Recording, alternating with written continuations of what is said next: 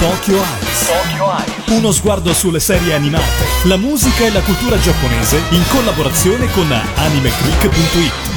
Ascoltatori di Radio Animati, benvenuti alla penultima puntata di Tokyo Ice di questa stagione. Come vi avevo già accennato, eh, particolarità di queste ultime puntate è quella di invitare persone legate al mondo del manga, al mondo degli anime e comunque che vivono di questo proprio lavorandoci tutti i giorni.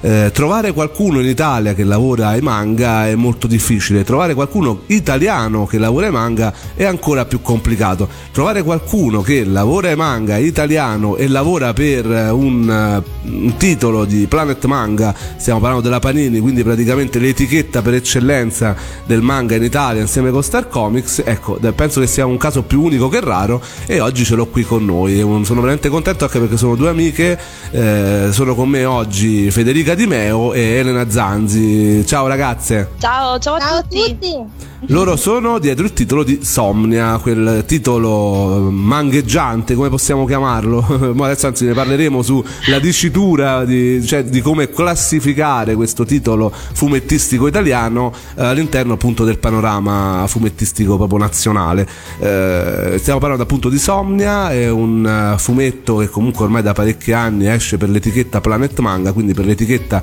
manga di Panini e, eh, ed è opera appunto di eh, Federica Di Meo per quanto riguarda i disegni e Elena Zanzi per quanto riguarda la sceneggiatura. Io farei raccontare a loro la storia di come è nato questo progetto che in realtà è partito appunto da fumetto ma si sta sempre più allargando e pare proprio non avere confini. Ciao ragazze, ci potete un pochino raccontare come è nata tutta questa idea e magari ecco dirci pure, ecco per esempio te Federica, nasci addirittura studiando in Giappone, nasci con una grandissima passione per i manga, ti ritrovi a fare un manga, cioè come è successo? Sì, praticamente io eh, ero alla stavo per laurearmi in storia dell'arte e sono stata fulminata sulla via di Damasco perché ho conosciuto um, delle persone, una, una, ragazza che è andata a studiare in Giappone e era la, la prima europea che poi ha studiato la tecnica manga e sono diventata la sua prima allieva e nel 2009 sono riuscita a realizzare quello che era uno dei miei sogni che era andare a studiare là e quindi nell'anno successivo eh, stiamo nel 2010 ho conosciuto Elena al, al Comic Con ed è stato praticamente un amore a prima vista perché da allora siamo diventate inseparabili. E, e, questa storia che, che, è Somnia era nata inizialmente come una specie di mm, storia, mm, erano sei pagine molto brevi però tutto il mondo che c'era, che c'era dietro ci ha ispirate e ci ha dato la, l'idea per, per, realizzare proprio questa serie, questa serie a fumetti lunga perché ha all'attivo parecchie pubblicazioni. Posso aggiungere una cosa? Dici. Che mm, praticamente mm, io in realtà virtualmente, come solo la carta può, può consentire, conoscevo Federica perché avevo letto queste sei pagine pubblicate sulla rivista eh, del Coniglio Editore, no? Di su e, ed, ed, sì, ed ero rimasta proprio colpita da queste. Mi ricordo che si chiamava Riparatore di sogni. Uh-huh. E io ci ho fantasticato parecchio su quelle pagine, ragazzi. Poi che lei arriva. E, e ho anche pensato, ah, certo che se scrivessi io la storia farei Sarebbe così e così.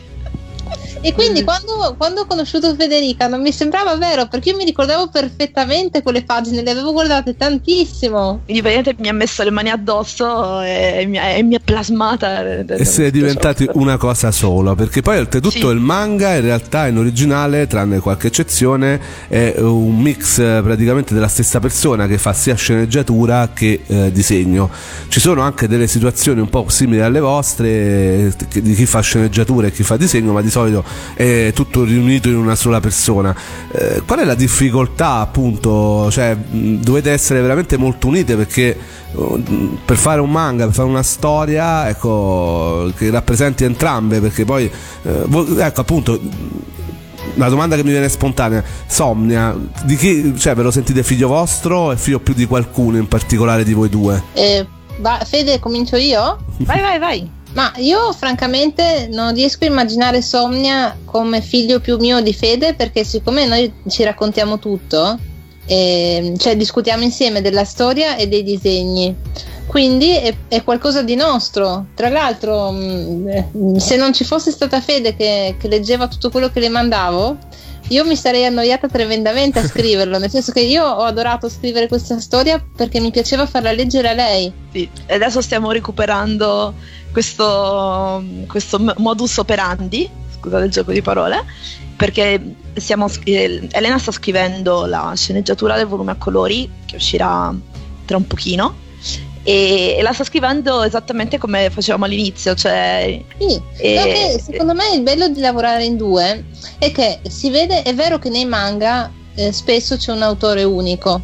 Eh, allo stesso tempo, io ho sempre, così, per, per, gusto personale, ho sempre adorato lavorare in coppia, ma anche nel mio lavoro come editor Panini lavoro sempre in coppia, per esempio con un traduttore, no?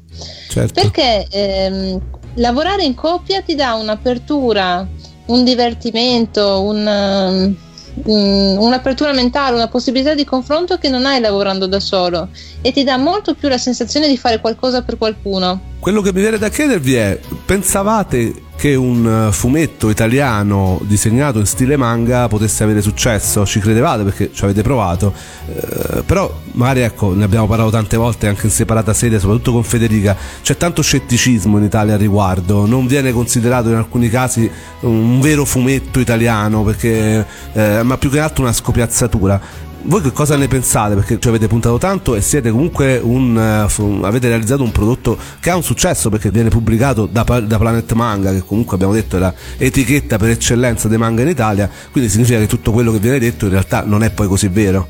Ma eh, noi abbiamo visto cambiare, ovviamente ci credevamo perché se non ci avremmo, come dicevi tu, messo tutta questa energia e tutti questi anni sopra perché alla fine ci stiamo lavorando dal 2011, quindi ormai sono sei anni abbondanti.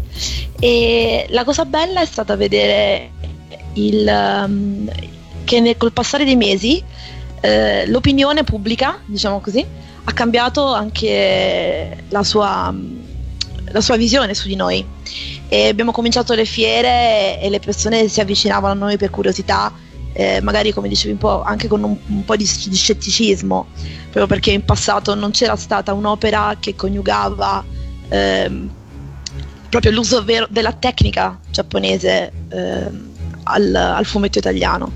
C'erano stati dei tentativi, ma erano privi della, della ricerca tecnica, eh, che a me è carissima, veramente molto cara. E la cosa bella è che col passare del tempo ehm, le persone vengono da noi proprio per il passaparola, che era la cosa che non esisteva, che non esisteva prima, perché l'opera sta affondando le radici nel territorio culturale diciamo, del, del, fumetto italiano e ci sono anche tante altre opere di giovani autori che lavorano con la tecnica del manga che si stanno facendo strada, quindi è un... Sì, però, se sì. posso aggiungere una cosa, mm-hmm. Eh, secondo me dipende eh, molto anche dal fatto che noi abbiamo usato una tecnica per raccontare una storia che comunque era nostra. Esatto. Eh, chi legge Somnia sa benissimo che in Somnia non c'è niente, io dico intendo a livello contenutistico, non stilistico, di giapponese. Non ci sono nomi giapponesi, non ci sono ambientazioni giapponesi, perché noi volevamo raccontare la nostra storia. Certo. Sì. E per cui eh, e, e ci sono anche tanti altri autori in Italia che in questo momento stanno raccontando la loro storia, non stanno prendendo eh, degli stilemi, non, non stanno prendendo mh, so, l'ambientazione scolastica giapponese mh, e raccontando qualcosa che ormai è diventato una specie di ehm, diciamo mh, mm, trama a cui si è abituati che si vuole riproporre. Quindi credo che nel momento in cui qualcosa diventa uno stile allora quel qualcosa viene assorbito all'interno di una cultura. Come mai però ecco appunto la scelta dello stile manga e soprattutto come si differenzia lo stile manga dagli altri stili, per esempio quello francese? Ecco, questa è una cosa un po' interessante. Sì, sì, dico, una cosa brevissima, poi lascio la palla a Fede che certo. avrà molto più da dire di me. Io mm, pre- prediligo per certi tipi di storie lo stile manga perché mm, mi permette di raccontare una storia ehm, che abbia un forte contenuto emotivo, perché è uno stile che eh, ti offre proprio gli strumenti a livello cinematografico, a livello di gestione della tavola, di, di espressioni, di primi piani, per, eh, per far immedesimare molto il lettore nella storia. Mi piacciono queste storie a forte contenuto emotivo, per cui e questo è il motivo per cui mi piace questo stile. Lascio la palla a Fede. Sì, la, mm, l'intreccio emotivo è fondamentale ed è anche proprio una delle cose che caratterizza il manga, lo diversifica rispetto ad altre, ad altre tecniche narrative. E, mm, e, ci sono tanti ragazzi che mm, nel corso degli anni sono talmente affezionati ai personaggi dei manga e degli anime da, prenderle, da prenderne il nome sempre come nome d'arte, per dire, proprio perché c'è una compartecipazione emotiva fortissima. Ed è anche questo il, il motivo per cui abbiamo scelto di una storia ambientata in un mondo europeo, diciamo, in cui i ragazzi si potessero uh, identificare. Infatti vedo molto spesso che vengono i lettori e ci dicono che per la prima volta c'è qualcosa che è vicino a loro, vista con un occhio che è quello del manga a cui sono abituati ormai. E, mm, per cui sì, per me è proprio la tecnica narrativa migliore per parlare delle emozioni. Poi è bello anche il fatto che ci dicono che è una storia molto sentita. Cioè che si sente che ci abbiamo messo dentro tanto. E comunque si vede che è frutto appunto di una cultura manga anni 90 classica e soprattutto di determinati titoli. Io per esempio ci vedo parecchio, ecco, eh, Full Metal Alchemist, o sto dicendo un'eresia, cioè storie oh. comunque di ambientazione europea appunto però in cui il manga eh, esprime il meglio di sé, anche se la storia appunto è di ambientazione non prettamente giapponese. Sì, poi per noi eh, specialmente Insomnia, il concetto di, di, magia, lì c'è l'alchimia in Fullmetal Alchemist, è una cosa fondamentale. È uno dei motori, l'incontro tra magia e meccanica è uno dei motori principali che danno poi il là a tutto il resto della storia. Sì, perché volevamo raccontare una storia in cui la magia non viene data per scontata, nel senso che esiste e compie dei miracoli, dei prodigi. Volevamo raccontare come funziona la magia e ci affascinava quindi questa idea di fusione tra, tra, magia e meccanica. La trama la raccontiamo fra pochissimo perché prima volevo ascoltare una canzone che ci avete proposto, vi ho fatto scegliere tre canzoni e da qui si vede anche l'amore per gli anime e i manga che sicuramente vi contraddistingue. D'altronde vabbè, Elena proprio ci lavora e a questo punto anche Federica eh, praticamente si vede, cioè voi avete realizzato un pochino un piccolo sogno che le vostre passioni le avete portate appunto eh, nel vostro lavoro e si vede subito dalla scelta della prima canzone che è la seconda ending di Meisoni Koku che è un titolo veramente amato tantissimo. Eh, l'hai scelto tu Elena se non mi sbaglio. Sì l'ho ascoltata così tante volte. Ogni volta mi dava veramente una grande emozione poi con, con, la, con la, luce che, la, che, inquadrava sempre di più la chiave, la illuminava, cioè per me mi è rimasta proprio dentro. Mesonikoku cosa significa per te? Ma eh, più che altro cosa significa per me eh, quella sigla, nel senso che Mesonikoku l'ho guardato tutto, mi è piaciuto, eh, però soprattutto eh, la sigla in sé, quel, quel livello di emozione che mi dava, quella sensazione di un sentimento eh, malinconico, mh, mm, sempre sul punto di, di svanire, so, anche di lotta, di energia, mi è rimasta così dentro che adesso a distanza di anni penso il Giappone riesce veramente a, comp- cioè a, fare delle cose incredibili perché io a distanza di anni mi ricordo ancora il sentimento con cui ascoltavo quella musica. Vorrei poter eh, scrivere o aver scritto una storia che dia questa sensazione ai lettori, cioè di qualcosa che gli rimanga. E quello ecco una cosa che io ci tengo sempre a far sentire in questa trasmissione, ecco le host e le appunto uh, opening e ending degli anime che sono magari poco conosciute in Italia, soprattutto di questi anime qui, perché all'epoca si tendevano comunque comunque a mm, eh, metterci sopra le sigle italiane che hanno una loro storia bellissima che io amo soprattutto certo, certo. perché ovviamente ci sono cresciuto. Però ecco anche queste giapponesi eh, cioè, c'è una cultura dietro queste sigle clamorosa un'industria e un'arte soprattutto fantastica. Sì, sì, assolutamente. Altrettanto che altrettanto fa il paio con quella degli anime e dei manga. Quindi adesso ci andiamo ad ascoltare la seconda ending di Meso di Koku proprio scelta da Elena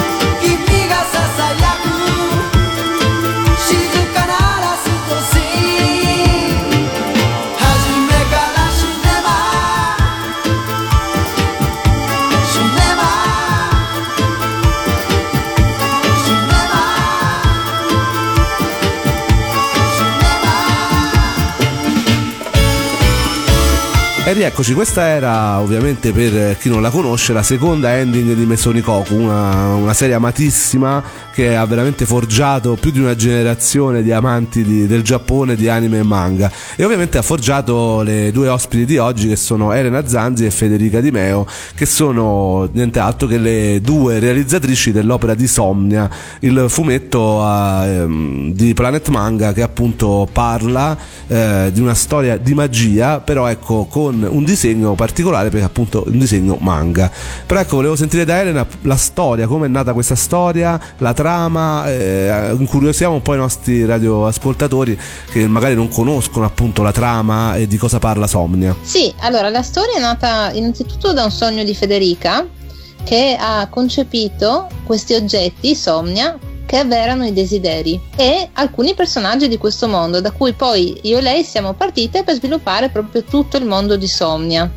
E come ho detto prima, noi volevamo spiegare la magia, cioè creare un mondo in cui la magia avesse delle regole precise, un funzionamento a cui la gente può accedere e quindi questi somnia sono degli oggetti che si possono acquistare, sono costruiti dalla corporazione dei creatori, hanno un prezzo e ci sono anche delle conseguenze per il loro utilizzo. Tutto questo è raccontato nella prima serie. Nella prima serie c'è una ragazza che vuole a tutti i costi scoprire il segreto del loro funzionamento e eh, riesce a entrare nel, a lavorare nel luogo dove, dove, li costruiscono e man mano che eh, scopre i segreti dei Somnia c'è anche un grande segreto che riguarda questa protagonista che viene alla luce. E in questa serie mh, poi è seguita una seconda serie, che questa era Artefici di Sogni, poi c'è Gioco del Serpente. Nel Gioco del Serpente invece abbiamo approfondito un'altra tematica, quella dello scontro tra magia bianca e magia nera, perché esistono anche i somnia neri che realizzano i desideri proibiti. Allora c'è questa grande guerra che ruota attorno a un desiderio in particolare che se venisse realizzato andrebbe a frantumare le leggi stesse su cui si basa la magia. Ovviamente i creatori di Somnia normali eh, lo vogliono rinchiudere e i creatori neri di Somnia neri vogliono esaudirlo perché fa parte della loro natura. E questo è il grande universo di Somnia. Poi c'è un romanzo. Come nasce mm. appunto la storia? Ne parlate fra di voi, mi dicevi prima, e poi tu ti metti a scrivere. Mm, come nasce appunto la sceneggiatura di un manga? Allora, nasce molto um, parlando, nel senso che io e Fede Federica. All'inizio per, per abbiamo parlato tantissimo di com'era l'universo di Somnia, di che personaggi avremmo voluto vedere dentro, di quali dovevano essere i conflitti, il funzionamento di Somnia, chi era tra virgolette il nemico, è nata la figura dei, dei creatori neri. Tutto questo è nato parlando, nel senso che noi avevamo tantissima voglia di raccontare questa storia, un sacco di idee, le abbiamo messe tutte sul piatto, usando la nostra regola principale che è eh, che una cosa va bene se siamo d'accordo tutte e due. Eh, se non siamo d'accordo entrambe su una svolta narrativa, allora significa che cerchiamo una terza strada. E abbiamo sempre scritto la storia in questa maniera eh, perché ci è sempre sembrata la cosa più giusta. Non è da dare per scontato perché effettivamente necessita di un grandissimo rapporto fra voi due di stima reciproca e di amicizia. La cosa bella è proprio questa, che noi abbiamo cominciato come, come colleghe di lavoro anzi per me Elena era il mio superiore, era una figura terrorizzante, sai, io, dire, stai parlando con una redattrice della Panini di cui leggevi le opere anni, cioè io ho sempre letto i suoi adattamenti mentre andavo all'università, sì. eh, tantissime, tantissime, opere che Ecco, io fatto. penso che Elena Zanzi eh, sia famosissima nel mondo di chi legge i manga perché avranno letto il suo nome da tutte le parti, effettivamente è una figura molto conosciuta molto prima di Somnia, quindi ecco, deve essere stata anche sì. una bella soddisfazione lavorare con lei. No, assolutamente, poi diciamo che il, la, la reverenza, la reverenza ha fatto è andata via, diciamo, in parte, per far posto comunque all'amicizia, perché lavorando veramente a fianco, fianco a fianco, anche se siamo lontane, perché noi ci sentiamo sempre solo per telefono. Sì, perché una è a Torino e un'altra a Trieste, quindi siete anche sì. distanti anche sì, geograficamente. Eh, solo le fiere ci possono riavvicinare, infatti cerchiamo di farne il più possibile insieme per stare un po' in compagnia. E la cosa bella è proprio vedere che non c'è niente eh, nella storia che è, è frutto solamente di una di noi due. E il fatto di scegliere sempre una, una strada che ci metta d'accordo può essere visto come, una, come ovviamente un processo di lavoro più difficoltoso perché implica magari più tempo, però la, lavorare su delle tavole che eh, sono frutto di una scelta comune mi dà eh, personalmente proprio la voglia, la voglia di fare, tenendo conto che eh, il disegno eh, ha veramente tantissime parti emotive, cioè se io disegno una cosa e non ne sono completamente convinta, eh, questa cosa si vede, Elena se ne accorge subito se qualcosa Eh non sì. va. Infatti scherziamo sempre su questa cosa. Per Io cui- mi ricordo una volta che a una fiera ehm, eh, c'era stato un evento che l'aveva un attimo messa un po', un po' di cattivo umore e, stava disegnando questo, questo disegno di Yves che è una- uno dei personaggi di Somnia e, e aveva uno dei personaggi più comici e contenti in assoluto, diciamo. E aveva una faccia, ragazzi, veramente cupa. Ho detto, Federica, c'è qualcosa che non va qui. No, mi legge dentro. Sì, sì. Poi oltretutto siete, mi sembra anche abbastanza diverse, tu, cioè, quindi è anche simpatico questo, comunque, eh, siete, cioè, praticamente siete una giusta unione secondo me, ed è una cosa che veramente si vede anche dal punto di vista artistico, perché comunque il fumetto rispecchia parecchio di voi. Eh, ritorniamo però sul discorso eh, fumetto manga in Italia. Eh, io mi ricordo quando uscì Somnia, questo gioco che fece Panini, mh, sul fatto che comunque non furono immediatamente diffusi i vostri nomi, o mi ricordo male. No, è proprio così. Abbiamo fatto, abbiamo scelto mh, eh, di fare, di mettere davanti la storia, prima che noi, proprio perché volevamo che i lettori leggessero l'opera senza nessun preconcetto. E questa cosa poi si è vista e ha pagato nel corso degli anni. Sicuramente, anche perché comunque all'inizio me lo ricordo, cioè, la curiosità era, cioè, ci fu già la richiesta, cioè, si cercarono le scan in rete, non si riusciva a capire da dove usciva fuori questo fumetto e poi ovviamente il mistero fu svelato, ma nessuno aveva pensato che potesse essere un fumetto italiano, perché all'epoca veramente non penso che era tantissimo diffuso, ora se ne parla, c'è tanta roba in rete, ci sono le autoproduzioni, ma all'epoca siete state pioniere, no? O sbaglio? Delle teste d'ariete. Sì, assolutamente sì. Elena, tu che ti ricordi di quegli inizi? Cioè, come avete appunto affrontato insieme il- la prima uscita di Somnia? Ma mi ricordo, beh, innanzitutto, siccome siamo in due, me lo ricordo con un periodo divertente. Perché ho potuto condividere con Federica tutto quello che provavamo. Questo non è da sottovalutare. Perché noi abbiamo dovuto lavorare per tanto tempo senza dire nulla a nessuno. Perché era tenuto segreta questa- questo progetto, non si doveva Sì, assolutamente esatto. dire. Sì, e quindi praticamente ehm, qu- quando è uscito ehm, non sembrava vero di poterne parlare. Abbiamo tirato un sospiro di sollievo. Io erano due anni che continuavo, che continuavo a rispondere ai miei, ai miei amici, ai miei lettori. Eh, cosa stai facendo? Eh, che non so, che avevo smesso di disegnare, che ormai la mia vita aveva cambiato indirizzo. Era una cosa molto melodrammatica. Quindi praticamente mi, mi ricordo di quel periodo un grande senso di liberazione nel poter finalmente parlare e poi mh, quella, quella sensazione di, mh, eh, di eccitazione, di soddisfazione di, mh, di aver scritto una storia e di vedere la gente che la leggeva, che ce la commentava. Eh, poi ehm, poco prima dell'uscita di Somnia fumetto era uscito il romanzo a puntate.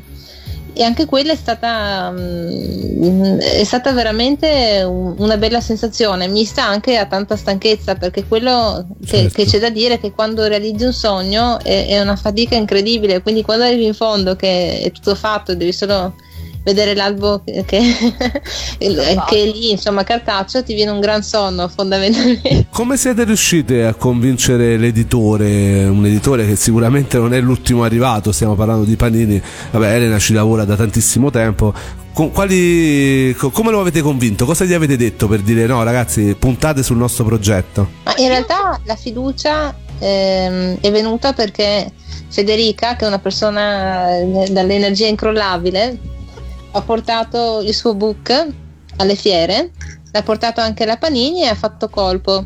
Quindi queste cose Sono succedono. andata- sono andata lì, Sì, succedono. Era, era il 2010, e- era appena uscito Bakuman, che tra l'altro è editato da Elena, guarda caso, e, mm, che parla di un ragazzo eh, eh, che in coppia con un suo amico eh, decide di, di iniziare questa carriera e iniziare a disegnare manga.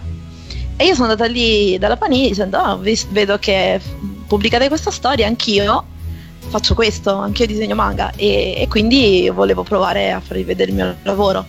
E loro sono stati veramente gentilissimi perché hanno guardato il mio book, mi hanno dato anche dei consigli, eccetera.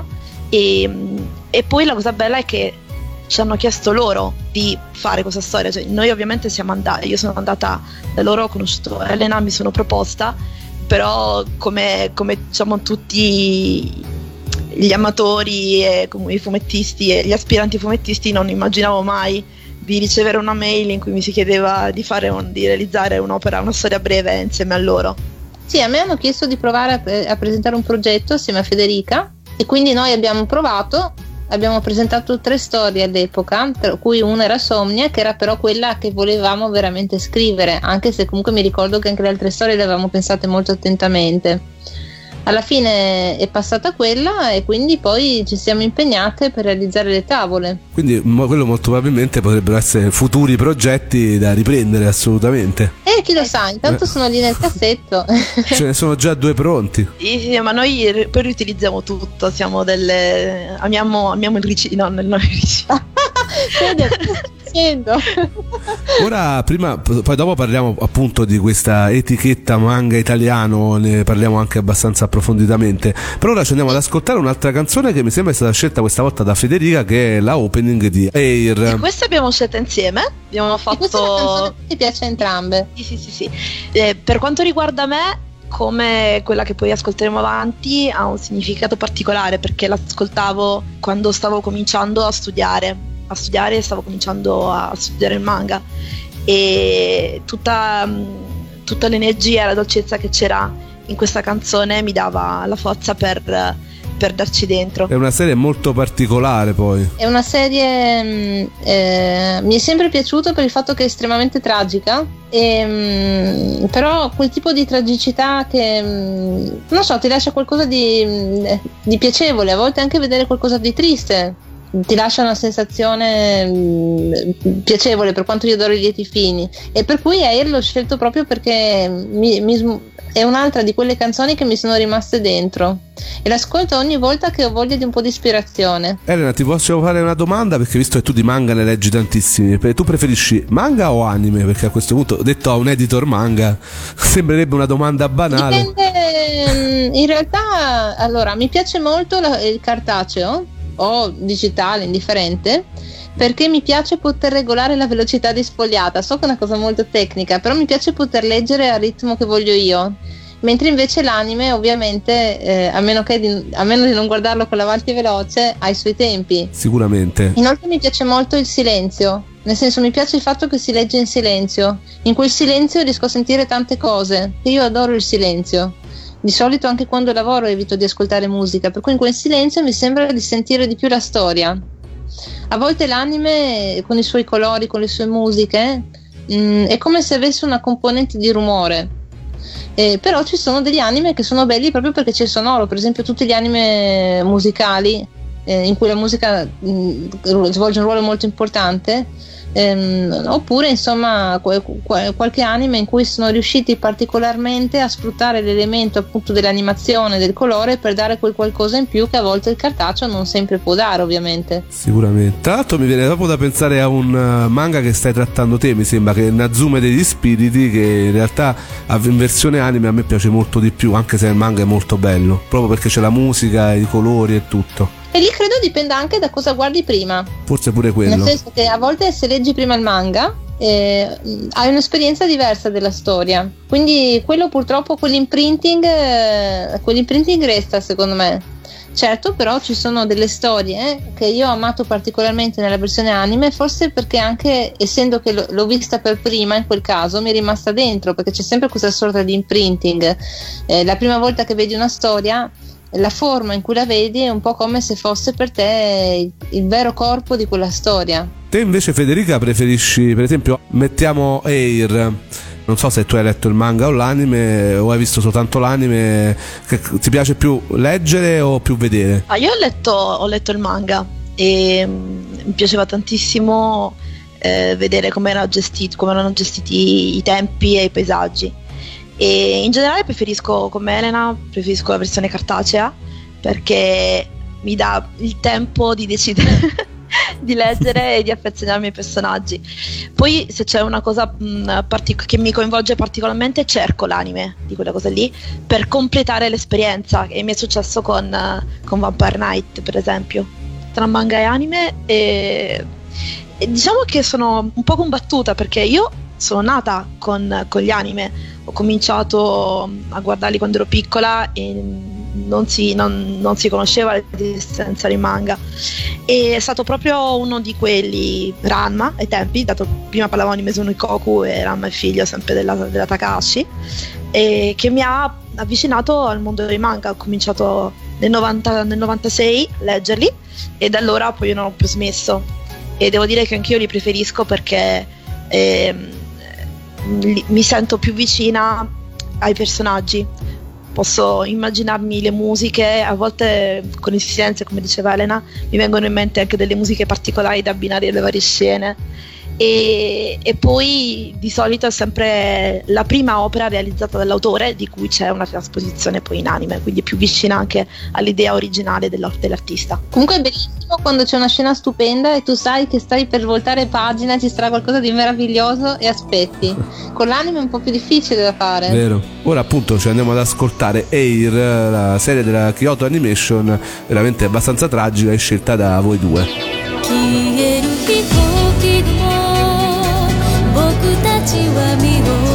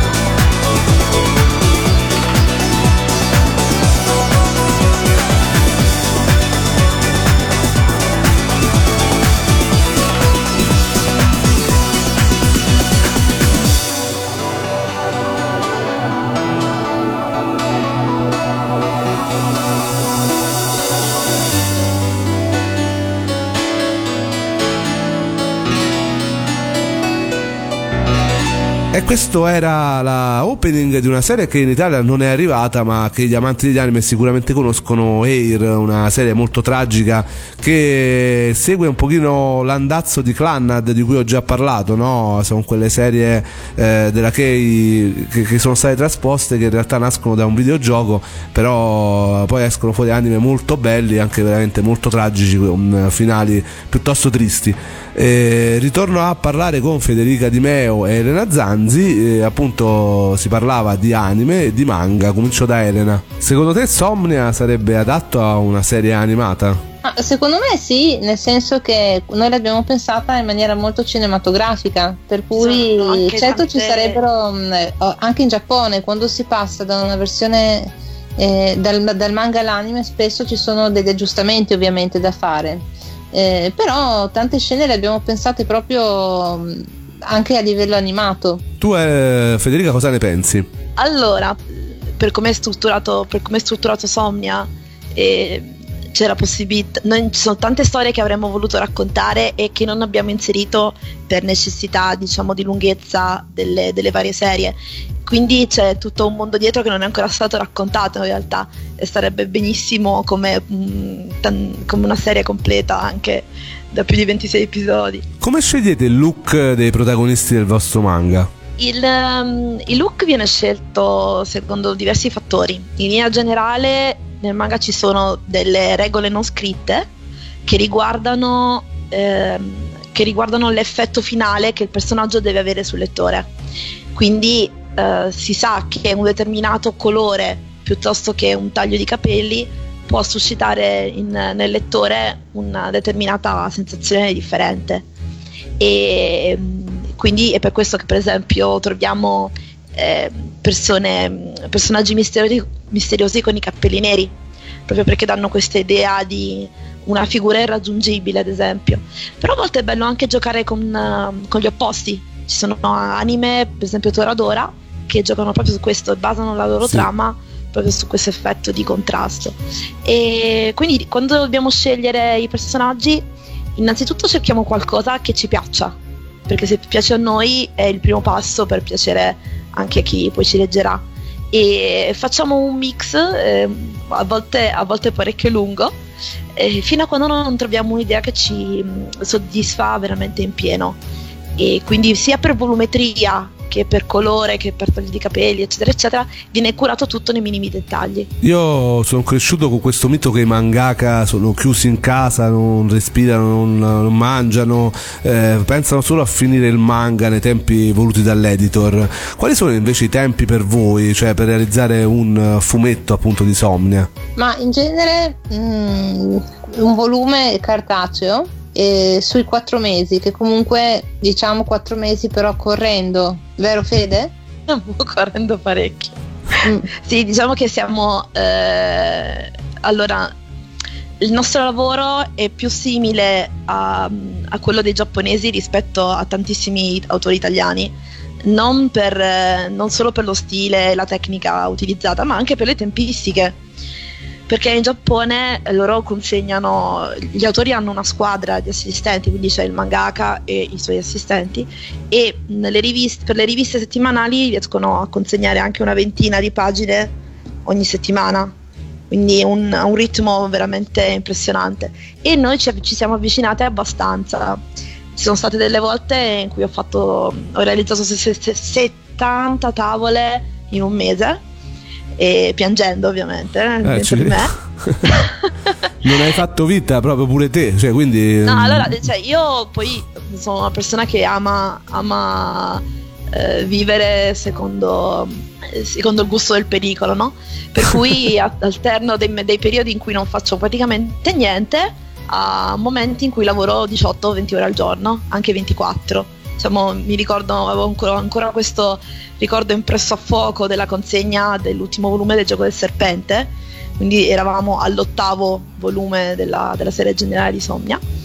E ci siamo chiuse in casa, io, Elena e i nostri, i nostri amici, che il gruppo di assistenti, e siamo chiuse in casa una settimana, io ho dormito una media di due ore a notte, quindi diciamo che per alcuni giorni non ho dormito proprio per niente, e la sera prima della consegna mancavano 10 tavole ancora da fare. Da incubo. Elena si è avvicinata a me. sì, si è avvicinata a me, mi ha messo la mano sulla spalla, mi ha guardato con il suo sguardo profondo e mi ha detto: No, veramente in realtà la, la consegna è tra una settimana. Ti aveva mentito. Mi aveva mentito spudoratamente, ma per il mio bene, perché sa che, il- che i disegnatori hanno bisogno di scadenze finte perché altrimenti No, non faranno mai. però, scusa, giusto per non sembrare una, un- una- No, è stato un atto, un atto di benevolenza eh, nei miei confronti. Però veramente se poi non avessimo consegnato una settimana dopo sarebbe stata una tragedia, quindi era proprio tipo la settimana mm, che era meglio non prendersi, insomma, però Sì. c'era. E io ho avuto un, ho avuto un crollo emotivo, sono scoppiata a piangere, tipo no, no, ok, ok, perché si è allentata proprio la tensione. E questo comunque eh, fa parte proprio della vita del disegnatore che eh, sembra tutto rose e fiori da- per chi inizia, ma in realtà ecco, è molto faticosa e soprattutto ecco, ci, vogliono, ci vuole veramente tanta passione, cosa che voi mettete. Ma quello che mi stupisce, eh, se posso dire una cosa, Certo. è che le persone quando vengono da noi a chiederci dei consigli su come disegnare, come scrivere, eh, quello che spesso manca è la percezione del tempo. Nel senso, le persone non si rendono conto Vero? di quanto tempo ci vuole per fare un fumetto. Cioè loro vedono il lato divertente, il lato appassionante eh, della scrittura della storia, magari del disegno, però quando si mettono là eh, mh, a volte non rinunciano perché si rendono conto che effettivamente è veramente tantissimo tempo. È molto più facile fare illustrazioni. Eh, magari pensano che è come quando stavano a scuola e disegnavano e magari qualcuno veramente bravo, cioè il- anche qui ci vuole il talento perché non tutti possono, sono in grado di fare anche magari studiando tanto ci si può avvicinare, però ovviamente c'è chi ha talento e chi no. Però ovviamente non basta solo il talento, ci vuole anche la costanza, no Elena? Questo vorresti dire? Sì, oltre, oltre che la costanza e anche il fatto che se sai che, che realizzare un fumetto ti richiederà un impegno, che ne so, di 4, 5, 6 ore al giorno, sono ore che tu sacrifichi a qualsiasi altra cosa. E quando viene da noi, vengono da noi delle persone, mi ricordo che una volta un ragazzo al Romix eh, ci ha chiesto quanto, quanto mettevamo per fare un volume, quanto lavoravamo al giorno, perché lui voleva realizzare un fumetto, e ci ha guardato con orrore e ci ha detto: Ma io non ho tutto questo tempo. Ma un po' con sdegno, prendendosela Sì, un po' sì, con sì. noi. No, Sì, eh, sono siamo, cose- siamo noi gli stupidi che facciamo questo mestiere e ci divertiamo pure a farlo. Cioè, è un masochismo puro praticamente. Federica, come lo chiameresti? Cioè, questo nome benedetto con cui, vediamo- con cui viene chiamato il manga, manga italiano, Jap Style. eh, Allora, io preferisco sempre manga italiano perché altri termini hanno connotazioni anche storiche non particolarmente felici e, e quindi preferisco questo anche perché ha un suono ed è immediatamente comprensibile anche da persone che non seguono il nostro, il nostro lavoro. Diciamo che rispetto a dieci anni fa la gente sa che cos'è un manga. Cioè, a me è capitato quando andavo alle superiori che dicevo, di- parlavo di manga e mi guardavano strabuzzando gli occhi e non capivano. Adesso anche persone di una certa età sanno che cos'è. Magari non sanno che si legge a rovescio quando glielo dai, ti guardano un po' Sì, strano, no, però. allora questa cosa te la devo raccontare perché è stata bellissima. Eravamo in fiera a Novegro e c'era una ragazza che è venuta al banco di Somnia. Una ragazza avrà avuto tipo 13-14 anni, ha preso volume in mano in volume e ovviamente ha cominciato a sfogliarlo come tutti i manga, quindi dalla fine. E io l'ho- fermata dicendo: No, guarda, se no rischi di prenderti del- degli spoiler perché questa, questo- questa opera si legge all'occidentale, si legge normale. E lei mi ha guardato una pausa molto lunga dicendomi: Ma io non so leggere normale. e io, io sono rimasta basita e gli ho detto: Ok, ok, ok, ok, va bene, guarda, non ti preoccupare, non c'è problema. Ci vediamo tra qualche anno. Non so come fai a leggere tu libri a scuola, ma comunque voglio dire, Ci sono talmente tanto che fissate dei manga che praticamente ormai non leggono nient'altro che quelli che sono abituati a leggere solamente manga o maniera. leggono in verticale come nelle, nelle screen del, del computer o leggono al contrario. Voi come mai avete scelto appunto di eh, non pubblicare la manga maniera, diciamo, di farla all'occidentale? E volevamo che l'opera fosse leggibile dal più alto numero di persone e questa cosa pare che diciamo sia stata un'ottima, un'ottima idea perché abbiamo anche delle- dei lettori e delle lettrici che hanno superato i 50 anni, è bellissima questa cosa. Sì, perché non tutti sono adatti, perché non abituati come la ragazzina Sì. che ha incontrato a leggere il manga all'incontrario, anzi la maggior fortuna. parte delle persone non lo... Io ancora ho delle fatiche perché effettivamente, ecco, Poi succedono queste cose strane, tipo che prendi un Dylan Dog e cerchi di leggerlo al contrario, eh? succede anche l'inverso. Però Sì, diciamo che la vero. maggior parte delle persone sono abituate a leggerla in maniera occidentale, quindi sicuramente se uno fa un fumetto occidentale io penso che sia stata una scelta vol- veramente azzeccata da questo punto di vista, anche perché poi sinceramente ok, i giapponesi lo fanno e c'è un motivo perché lo fanno, ma gli italiani non ce l'hanno questo motivo, ovviamente il vostro è soltanto uno stile, cioè quello di Federica soprattutto è uno stile giapponese. In realtà, se posso dire una cosa un po' tecnica, eh, anche se mh, cioè, io scrivo, però comunque lo- lo- l'ho notato, praticamente quando tu ti abitui a leggere all'orientale, tutto il flusso della narrazione a livello di disegno, nella tua mente sei abituato a viverlo al contrario, nel senso che eh, se tu leggi una cosa da destra a sinistra, come nel fumetto orientale, tutto, mh, tutti i disegni sono disposti in maniera tale da darti un'idea di dinamismo da destra a sinistra. Poi noto che quando, ehm, quando magari si cerca di eh, andare mh, all'occidentale, c'è certe persone che disegnano all'occidentale in stile manga, mh, impostano ancora le tavole con un flusso di lettura all'orientale, nel senso Io si crea un po' una via di mezzo, no? Correggo un sacco di ragazzi quando faccio lezione che appunto scrivono all'occidentale, però poi i personaggi camminano andando verso sinistra. Sì, e quindi secondo me cioè, se- eh, mh, anche il fatto di proporre un fumetto con stile manga lettura all'occidentale è qualcosa di importante anche per far vedere alle persone come, come- come- come realizzare un flusso di lettura da sinistra a destra, che è il modo in cui leggiamo noi occidentali. Io adesso colgo l'occasione di avere Elena anche nel suo ruolo di editor della Panini, proprio per fare una domanda d- da un'addetta ai lavori. Com'è la situazione manga italiana? Se ne parla sempre tanto e anche sempre in maniera negativa ultimamente, dicendo che ormai la moda dei manga è un po' passata. C'è stato il grandissimo flusso degli anni 90, c'è stato comunque un buon eh, riscontro anche a inizio 2000 dovuto anche a titoli importanti, anche anime che arrivavano. Ora eh, pare un pochino che i manga siano un po' passati di moda, ovviamente non sono d'accordo, però volevo sentire proprio te che Eh, ci guarda, lavori. rispondo con, eh, con la mia personale opinione, quindi non a nome dell'azienda, ma Certo. come, come persona. Ehm, ti dico solo questo, cioè io entro in una fumetteria e vedo un quantitativo di manga spaventoso, quindi eh, cioè, se ci sono tutti quei manga ci sono anche persone che li leggono. Io mi, mi ricordo quando, mh, mi ricordo 15 anni fa, eh, forse un po' di più, eh, in cui io potevo permettermi di andare eh, in edicola o in fumetteria, e lo facevo, eh, e comprare letteralmente tutto quello che usciva, ma tutto. Se lo facessi oggi penso che non mi basterebbe un mutuo.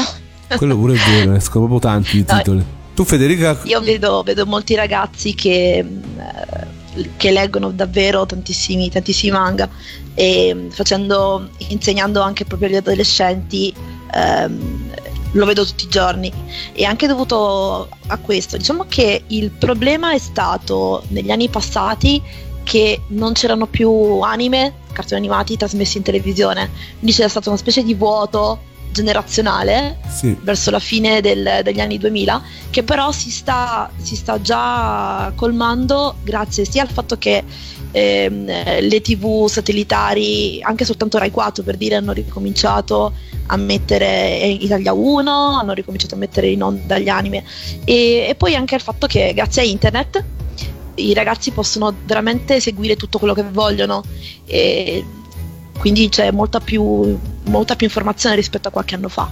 Poi oltretutto adesso c'è anche un pubblico femminile sempre più eh, forte rispetto al passato, ci sta- i gusti sono un po' cambiati, che dici Elena? Adesso cos'è che tira nel mondo manga in Italia? Cos'è che vende, che piace? Ma questo dico sempre secondo me, Sì, il lettore italiano mh, è un lettore mh, che ha un certo gusto nello stile di disegno, nel senso che è un lettore esigente. Cioè in Giappone certi manga eh, hanno successo a prescindere magari da un certo stile di disegno che magari può essere un po' approssimativo. Si sente spesso dire di editor giapponesi che ciò che conta è la storia, no? Eh, mentre invece il lettore italiano è un lettore che ha le sue, mh, le sue esigenze anche da un punto di vista grafico. Eh, se un manga non è disegnato con un certo livello, secondo me ha meno possibilità. ecco, questo non ci avevo mai pensato, ma veramente, ecco, riflettendoci è vero, sì, sì, sicuramente l'importanza del disegno, soprattutto per quanto riguarda certi titoli. Gli italiani ci pensano tanto. Tu e Federica la pensi alla stessa maniera? Io sono una di quelle che entra in fumetteria se una cosa non gli piace graficamente non la prende. Infatti voglio dire che io non mi sono presentata neanche alla Panini o comunque non, non ho, non ho fatto il de- mio debutto fino a quando non mi ritenevo in grado di avere un livello sufficiente alla, alla me lettrice. E poi lo vedo, lo vedo tanto, abbiamo una cultura che guarda tantissimo all'immagine, per cui se una cosa non colpisce, n- e non è, eh, il concetto non è necessariamente qualcosa di bello eh, a livello artistico, perché altrimenti opere come One Piece eh, diciamo avrebbero avuto poco seguito, ma deve essere proprio uno stile che eh, ti riesce a entrare dentro a colpirti anche solo con due linee. E, e quello solo dimostra proprio il fatto che anche shonen che magari hanno uno, uno stile meno, meno elaborato ma comunque molto molto eh, caratterizzato riescono a, entra- a, a colpire nel segno. E anzi, adesso chiudiamo proprio con eh, uno dei titoli forse più amati, penso, dalla generazione proprio di Federica. Stiamo parlando di Full Metal Alchemist. Penso che sia un Sì. titolo che voi avete amato parecchio, che comunque eh, veramente ha fatto la storia del manga. Poi è una storia che racchiude veramente tanti livelli di lettura, ha momenti epici, momenti comici e molto- anche molto drammatici, che era un po' quello che io come disegnatrice, come, come artista in generale, ho sempre voluto fare. E questa, questa canzone in particolare che sta per arrivare la sentivo quando lavoravo alle tre di notte a un progetto, eh, stavo lavorando per, le- per l'editoria per l'infanzia e lo stavo facendo per mettere, mettere da parte qualche sordino per arrivare poi a studiare in Giappone. Quindi mi dava la forza di, di non crollare dal sonno. Che bello, questo E- non lo sapevo neanch'io, ma è Sì, sì, sì, stupendo. e quindi diciamo che era un po' una canzone che mi stimolava a sognare. Perché poi la vostra storia proprio a me mi ricorda sempre un manga, perché in realtà ecco Bakuman uno lo, cita sempre, però anche la vostra meriterebbe anche un anime a parte perché è veramente fantastica. Alcune volte ecco, quando più sento particolari e più ovviamente rivedo in questo ecco, una storia veramente da fumetto, comunque da, anche da anime. Magari facciamo un'autobiografia stile graphic novel manga. si potrebbe sai, fare oh. anche questo. E appunto per questo vi volevo chiedere quali sono adesso le- i vostri prossimi progetti. Somnia, a che punto è arrivato? Eh, quali sono le prossime uscite? Beh, adesso stiamo lavorando sul volume a colori, sarà una storia nuova, interamente a Pirata. colori, è un volume unico e praticamente ci stiamo prendendo il nostro tempo perché essendo che per la prima volta realizziamo un volume interamente a colori, questo ha bisogno delle sue considerazioni, eh, di tante scelte stilistiche. Quindi al momento siamo concentrate tutte su questo progetto, anche perché ci piace pensare una cosa alla volta per poterle dedicare tutta la nostra attenzione. Farai dormire un po' di più Federica questa volta? Sì, ma non sono così bastarda, ragazzi. No, Perché aspetta, per, per i adesso sono-. Adesso mi sto riposando, adesso mi sto approfittando del fatto che Elena sta, diciamo, lavorando sul- su alcuni dettagli della sceneggiatura. eh, mi sto riposando, sto accumulando le energie perse diciamo, durante la realizzazione del, del gioco del serpente. E quindi sono pronta alla battaglia e anelo a, diciamo, a mettermi alla prova ancora una volta. Quando è prevista più o meno l'uscita di questo volume? Ah, eh, com- la, la annunceremo comunque, mh, diciamo, mh, la annunceremo. Va bene, allora, Di solito preferisco far fare queste cose a chi, eh, a chi mh, compete della redazione perché noi dobbiamo concentrarci solo sulla storia.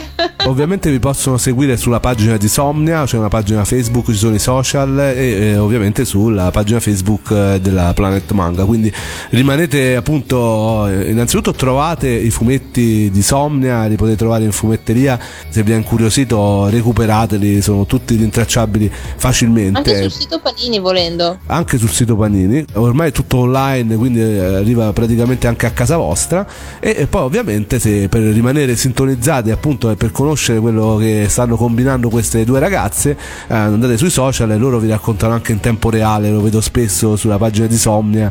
eh, appunto, un grosso interloquire, specialmente con i fan, una cosa che eh, è nuova, è bella, perché comunque ecco, vedo veramente un. eh, un fa- un- una partecipazione piena dei fan, no? Federica, soprattutto ecco, vedo te che ci rispondi parecchio, eh, ci parli tanto anche sui social, è una cosa che prima non succedeva, ecco, una delle cose belle effettivamente del- della, della moderna tecnologia, diciamo. E la cosa bella è che i lettori vengono da noi anche in fiera o anche via Facebook ci scrivono dicendo che è la prima volta che possono parlare e dire direttamente agli autori della storia che hanno tanto amato cosa pensano, a volte anche magari insultandoli, non è il nostro caso, per fortuna non è, male. non è il nostro caso. E- ed è molto bello vedere anche, per esempio, quando vengono realizzati i cosplay. Noi abbiamo tantissimi cosplayer della, della nostra opera. È bello vedere che ci chiedono che tessuti utilizzare e come abbiamo visto determinati, determinati movimenti della gonna. Sono delle, delle soddisfazioni uniche che ti Assolutamente. ripagano davvero tanto del lavoro, del lavoro che c'è dietro. Io sì. penso che ecco, veramente per chi fa un fumetto, vedere realizzato appunto un cosplay appunto sul proprio fumetto è, è sinonimo di successo, non succede se non per i grandi titoli internazionali, quindi sicuramente è qualcosa che ha lasciato il segno, che ovviamente ha lasciato soprattutto un pezzo di eh, cuore in tutti i fan e quindi ve ne devo veramente dare atto e quindi vi devo ringraziare appunto di essere venute oggi a raccontarlo e magari aver incuriosito ulteriori altre persone a questo che è veramente un eh, fenomeno diciamo abbastanza peculiare che avete realizzato tutte e due insieme e che si spera continui appunto. Chiamiamolo manga italiano chiamiamolo Jap style non è importante come viene chiamato. È un fumetto è un bel fumetto e veramente è una storia è quello che voi avete voluto regalare a tutti i vostri fan. Noi a questo punto ci salutiamo. Io però adesso devo far eh, salutare tutti quanti da Federica perché la canzone l'ha scelta lei ci è particolarmente legata e quindi la faccio lanciare a lei. Vai lanciala. Ecco Again di Yui, il fumetto Alchemist. alla prossima qui a Tokyo Ice